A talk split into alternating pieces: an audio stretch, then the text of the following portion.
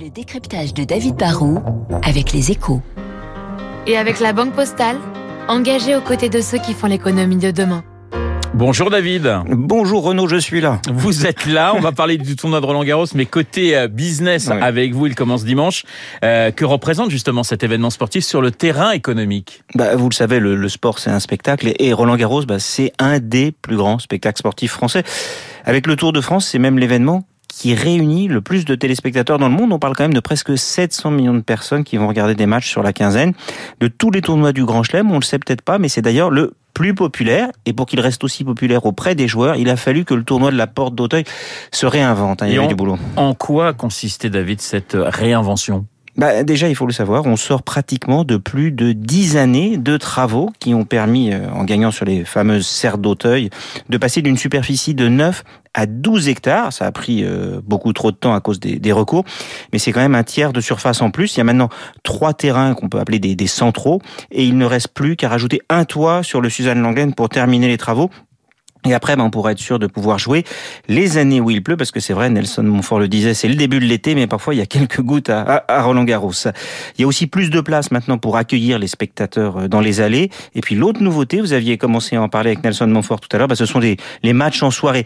C'est très important pour la vente des droits télé euh, à l'étranger, en particulier aux, États-Unis, à cause du, décalage horaire. Quand les matchs se, durent plus longtemps, et ben, du coup, on peut vendre des matchs pendant plus longtemps pour plus cher aux, aux télé américaines. Ça permet aussi d'avoir un lot de matchs en plus à vendre en France. hein. C'est ça qui a permis d'attirer euh, Amazon Prime Video et donc d'augmenter au global les droits télé qui dépassent maintenant les 100 millions, sachant que Roland Garros aurait pu essayer de gagner encore plus d'argent avec les droits télé, mais contrairement à, d'autres tournois, euh, c'est un tournoi qui veut aussi préserver la diffusion sur des chaînes en clair qui payent un peu moins cher du coup partout dans le monde. Et puis enfin, euh, ces fameuses night sessions, ça permet de vendre 150 000 billets en plus sur un total de, de 600 000, c'est c'est considérable sur toute la durée du tournoi. Et plus de billets, bah, ça fait plus de recettes, surtout si on prend en compte les repas et les loges pour les VIP qui ont été inventés à Roland Garros. Alors si je vous comprends bien David, euh, le tournoi c'est une machine à cash? Pour la première fois cette année, on va avoir euh, un Roland Garros dans son nouvel écrin sans jauge lié au Covid. Et du coup, c'est vrai, les recettes devraient approcher la barre des 280 millions d'euros. Ça fait beaucoup d'argent. Là-dessus, plus de 46 millions seront reversés aux joueurs, hein, sachant que les gagnants, hommes comme femmes, ne touchent en fait que 2 millions sur ces 46. Ça fait moins de 13% du total. Ce qui a le plus augmenté en fait au cours des dernières années dans ce qu'on appelle le, prize money, ce sont les sommes versées aux joueurs éliminés en cours de tournoi, car il faut attirer pas seulement les deux ou trois meilleurs joueurs du monde, il faut attirer tous les meilleurs, et pour ça, bah, il faut un peu d'argent. Du coup, un joueur éliminé au premier tour va toucher autour de 60 000 euros, c'est pas mal, et c'est presque autant que ce que Yannick Noah a touché après avoir gagné la finale en 1983.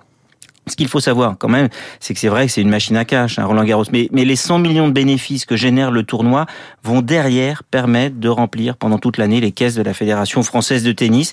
Et c'est cet argent en fait qui fait vivre le tennis amateur en France, c'est 4 millions de licenciés, tout le reste de l'année. hein. Roland Garros, c'est donc un business, c'est vrai, c'est un business, mais ça profite à plein de monde. Merci David, le décryptage de David Barou sur l'antenne de euh, Radio Classique à retrouver sur le site de Radio Classique justement radioclassique.fr. Je vous donne euh, les invités juste après le journal. Ça sera Mathieu Gallet, le fondateur de la plateforme Magellan et ex-PDG.